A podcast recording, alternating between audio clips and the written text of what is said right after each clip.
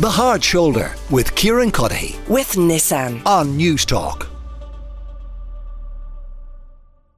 And this is the Hard Shoulder. Kieran Cuddihy with you until seven o'clock, and I'm delighted to welcome to studio John Kelleher, who is with me to remember uh, some of those who shuffled off their mortal coil in 2023. Uh, people deserving of a bit of attention now that we're in a retrospective mood. Uh, John, um, and I know you kind of you poured through the, the obituary pages over the last twelve months, and you've picked out four people you want to talk about. I could have picked 40. uh, Yeah. to be honest, you know, and then there's people like Sinead O'Connor and, and Shane, you know, more recent. Uh, but I just had, I picked four. Okay, Bar- Barry Humphries is the first one you want to he, talk about. He is so sadly missed. I, I, I, I was looking at some YouTubes and I'm looking at Parkinson um, shows that he appeared on, and God, he is he was so wonderful, so funny, outrageous, uh, and and always as I think you could say a whiff of sulphur. Yeah. You know. Um, people will be wondering, uh, you know, some people know exactly who we're talking about. Others are going, that name rings a bell. It's Dame Edna. Dame Edna. Dame Edna And also, he had another character Sir, who was sort of a complimentary one, Sir Les Patterson, Yeah. who was also a revolting character. Yeah, he was. I mean, very, very, very funny. Well, where he, he was uh, an Aussie, um, but tell us a bit about his background. he, he was born in, in Melbourne, and I think he briefly went to university uh, in Melbourne, but wanted to be an actor. And he, um, he, he, he also had a gift for comedy, and he tried out various. Um, one man shows and created a whole, you know, plethora of, of, of characters. And then he came to London and tried there. Um, he, he he appeared at the at the Establishment Club in the early '60s, 1963, and he he, he, he it was a flop. And he described it as a highly successful five minute season.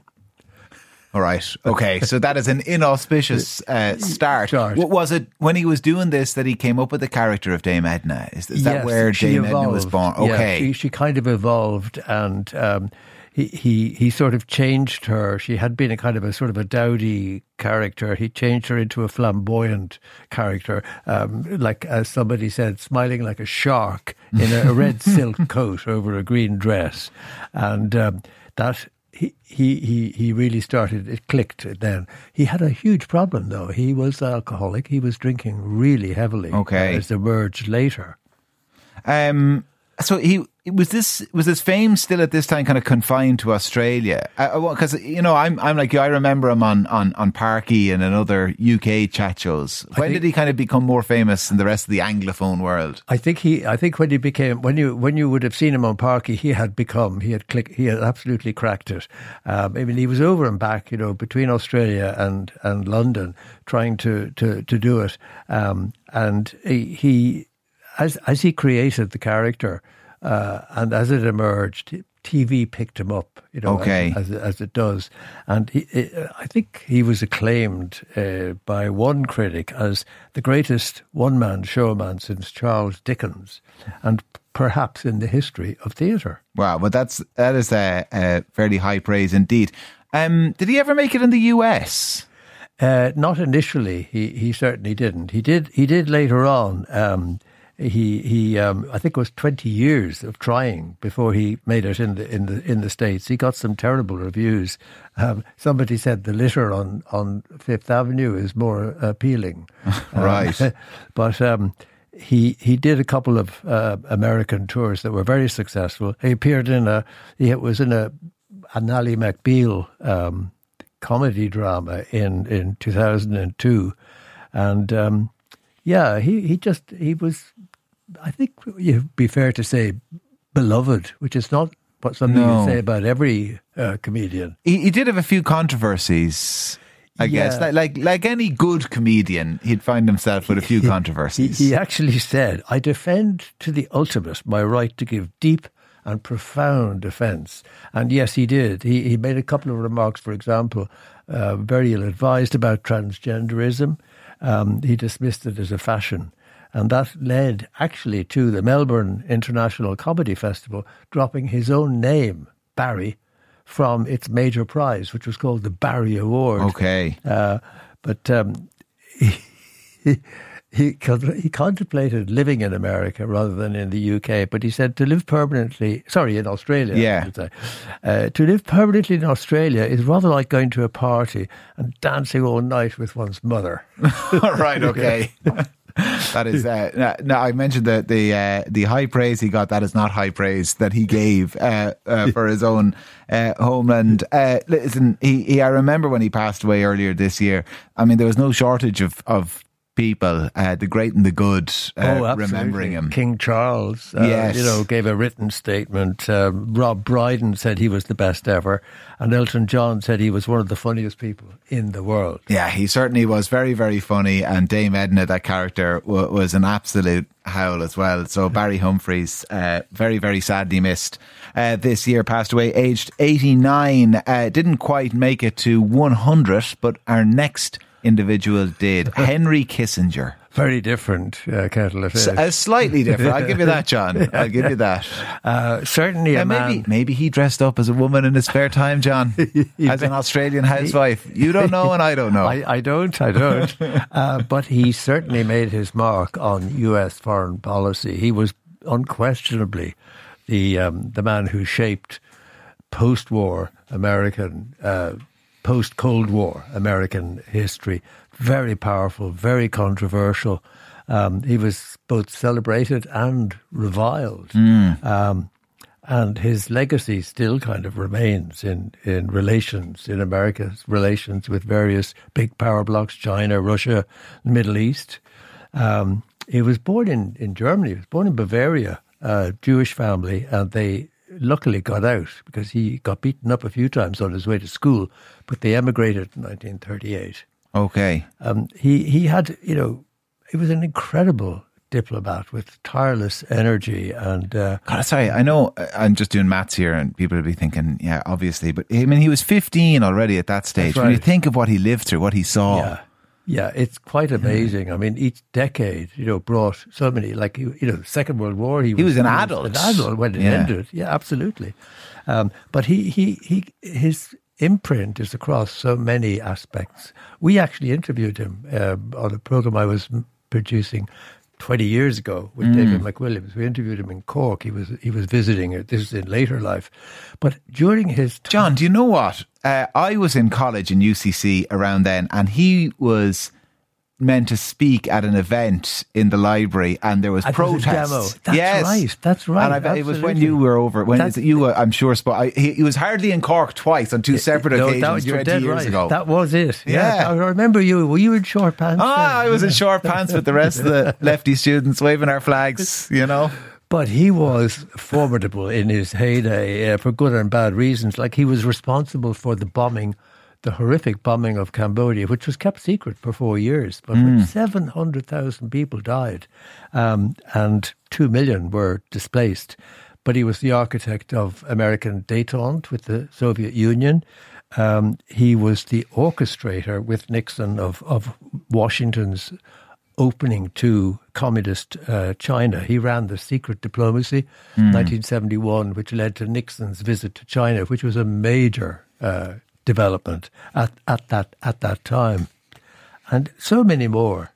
So, uh, I mean, is it possible then, given that um, that contrast in his legacy, like all of those dead in Southeast Asia, and then those efforts for kind of peace and détente uh, between East and West, to to kind of pin down what the bedrock of his policies were or to define yeah, them? Yeah, I think I think it is. I think the bedrock was basically defending American interests to the hilt, no matter what. He mm. was hmm. absolutely kind of passionate about that. Um, he was involved in the overthrow, for example, of, of, of, Salvador Allende in Chile in 1973, the same year that he got the Nobel Peace Prize, if you think about we it. We actually have a clip of Henry Kissinger learning when he learned he was awarded that Nobel Peace Prize in 1973.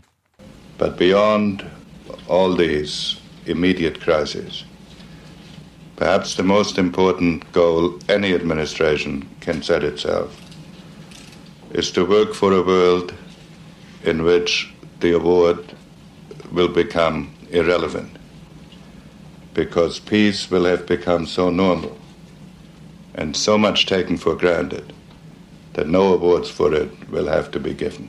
Yeah, that was uh, Henry Kissinger on receiving the uh, Nobel Peace Prize in 1973. He passed away this year at the age of 100. Uh, again, I mean, there was contrast between Barry Humphries and, and, Henry Kissinger. There is contrast between Henry Kissinger and the next woman you want to talk about. I'm glad to say. And, Tina Turner.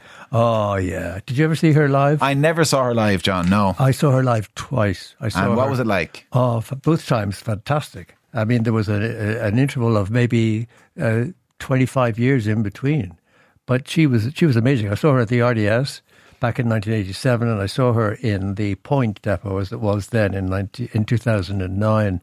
I think she was fantastic. You know, her she she was like totally dynamic, uh, explosive on stage, if you like, magnetic. Um, just a fantastic live performer. And of course, she had some great songs. Yeah, she did. Where did she get her start? She got her start. Uh, she came from Tennessee, uh, uh, near Brownsville, in Tennessee, near Memphis, actually. Born in 1939, and she she um, she met up with and was a kind of backing singer for Ike Turner, mm. and they um, became a, a, a, a duo. They opened, in fact, for the Stones in the UK in 1966 and in America in 1969. And um, uh, they, they, um, she had some really intense personal struggles uh, because he was a well, he was he was violent, a, yeah pretty yes, wretched character absolutely he? he? was addicted to cocaine and it was a very turbulent marriage and uh, he was abusive um, and after 14 years, like in 1976, she broke free. She escaped from the marriage, literally walking out, and she had 35 cents in her pocket. That was it. Wow. And her career kind of faltered for a while yes, after that. Yeah, it? did. Yeah, yeah she, there was a period where, where things weren't kind of happening. Uh, but then, 1984, Private Dancer. Mm. And that was like a sensation. Um, it sold 5 million. And she had, like, on that album, she had three massive hits. The title track, Private Dancer, which I yeah. think was written by Mark Knopfler. Okay. Dire Straits. And um, What's Love Got to Do with It? Yes. Uh, and then also Better Be Good to Me. So those three. And she got, at the Grammy Awards, uh, she got uh, three awards. Um, okay. Record of the Year, Song of the Year, and Best Female Pop Vocal Performance of the Year and she also got Best Female Rock Vocal Performance for Better Be Good to Me. Uh, I, I remember her from Mad Max. Oh yeah, she, she was, was in uh, Beyond Thunderdome. Yeah, Wasn't yeah, that it? Yeah, yeah, and she and she did that. You know, uh, we don't need another hero. You know, or is that it? Is that the title? Uh, we don't need. Yes, it is. Yeah, yeah. yeah. She, Apologies she, to everybody there at home along at home. You, have got the moves. Yeah, I do. I do. Yeah, exactly. Um, I mean, she she she left uh, bravely. Kind of got out of that marriage uh, with Ike Turner. She had thirty five cent in, in her uh, pocket. Uh, she ended up making an awful lot more than that. When she she was in the Guinness Book of Records at one stage. It's the most right. successful yeah, the most, solo yeah. female artist. Yeah, yeah. I mean, she she appeared in, in one uh, concert. She gave one hundred and eighty thousand people. It was in somewhere in Brazil Wow. Yeah. 180,000 a live concert. Um, fantastic. I mean, if she was selling tickets at Irish ticket prices for that, she, she could have retired early. Uh, so, uh, Tina Turner, who also uh, passed away this year, aged 83. We have one more from your list of four, John, and we will get to it after the news headlines with Eamon. The Hard Shoulder with Kieran Cuddihy. With Nissan. Weekdays from 4 on Newstalk.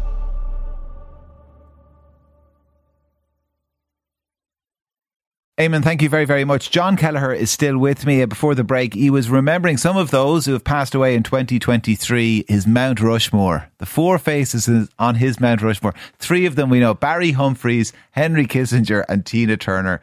John, who is the fourth face you are carving into the hill? Well, it's a face that deserves to be carved. He was a pretty formidable and interesting man in, in contemporary Ireland uh, recent contemporary Ireland, uh, Ben Dunne. Passed away age 74 this year. Yeah, uh, died in Dubai. And he, you know, as we know, he played a leading role. His father, Ben, Ben Sr., founded uh, the Dunnes Stores uh, grocery empire. But Ben kind of grew it, if you like. And um, he became one of Ireland's best known businessmen at a relatively young age, like in his in his in his thirties. Um, but as we know, he was ousted from Dunnes Stores after the uh, after it emerged that the payments he'd made on behalf of Dunnes Stores to senior politicians, Charles J. Haughey and Michael Lowry. But had that never happened, he, he already had a remarkable kind of experience. He was kidnapped by the IRA. He was kidnapped by the IRA at, in his early 30s. Um, and uh, in 1981, uh, he was on his way to visit a, a, a company store in Newry. Um, I think he was about a, a, week in captivity. He was released a week, a week later in South Armagh.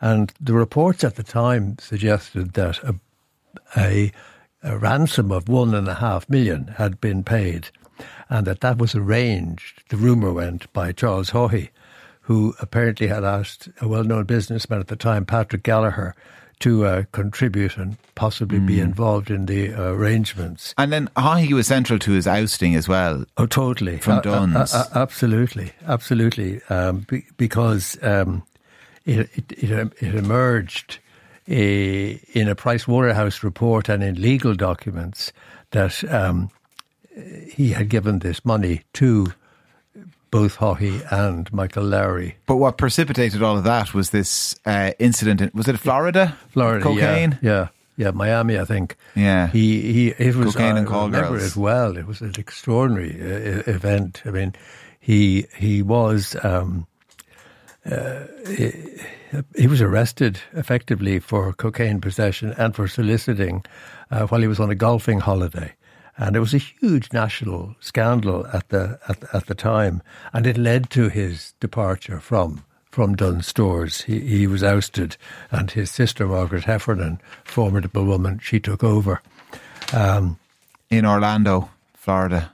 Orlando. Oh, Orlando, you're right, Florida. not Miami. Yeah, yeah. I'm just so wise. I'm yeah, so no, wise. You're dead right. John, yeah, I didn't have somebody else accurate. here in studio who passed me the information. I won't introduce him uh, for another moment. You have a reputation for accuracy. Um, so, I mean, uh, right again, um, uh, kind of, he would have had a remarkable um, story to tell had he kind of faded into obscurity at that point. Oh, but he kind of reinvented himself again and again. Amazing, absolutely. I mean, you know, it must have been pretty. He got a hundred million as a kind of a settlement when he was ousted, if you like. It's, it's, um, it's not hard to reinvent yourself when you get a hundred million quid. yeah, well, well, he went into, as we know, he went into um, the sports uh, uh, arena in a sense, or the fitness arena. He set up uh, the gyms Mm. And he built up a, you know, a hugely successful business, which again, I think was massively affected by COVID.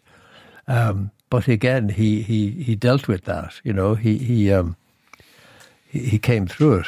He came through it, and I think he shrank the business, but it returned to profit. Yeah, exactly. Uh, yeah. Shortly thereafter, so yeah. he still he still had a touch. He still had the Midas touch uh, when it came to business. Uh, before passing away earlier this year, age seventy four, uh, Ben Dunne, the final face on John Kelleher's Mount Rushmore. John, uh, thank you very, very much. Happy Christmas. And the same to you. Yeah, great to see you. And thank you for uh, coming in to us. The Hard Shoulder with Kieran Cuddihy. With Nissan. Weekdays from 4 on Newstalk.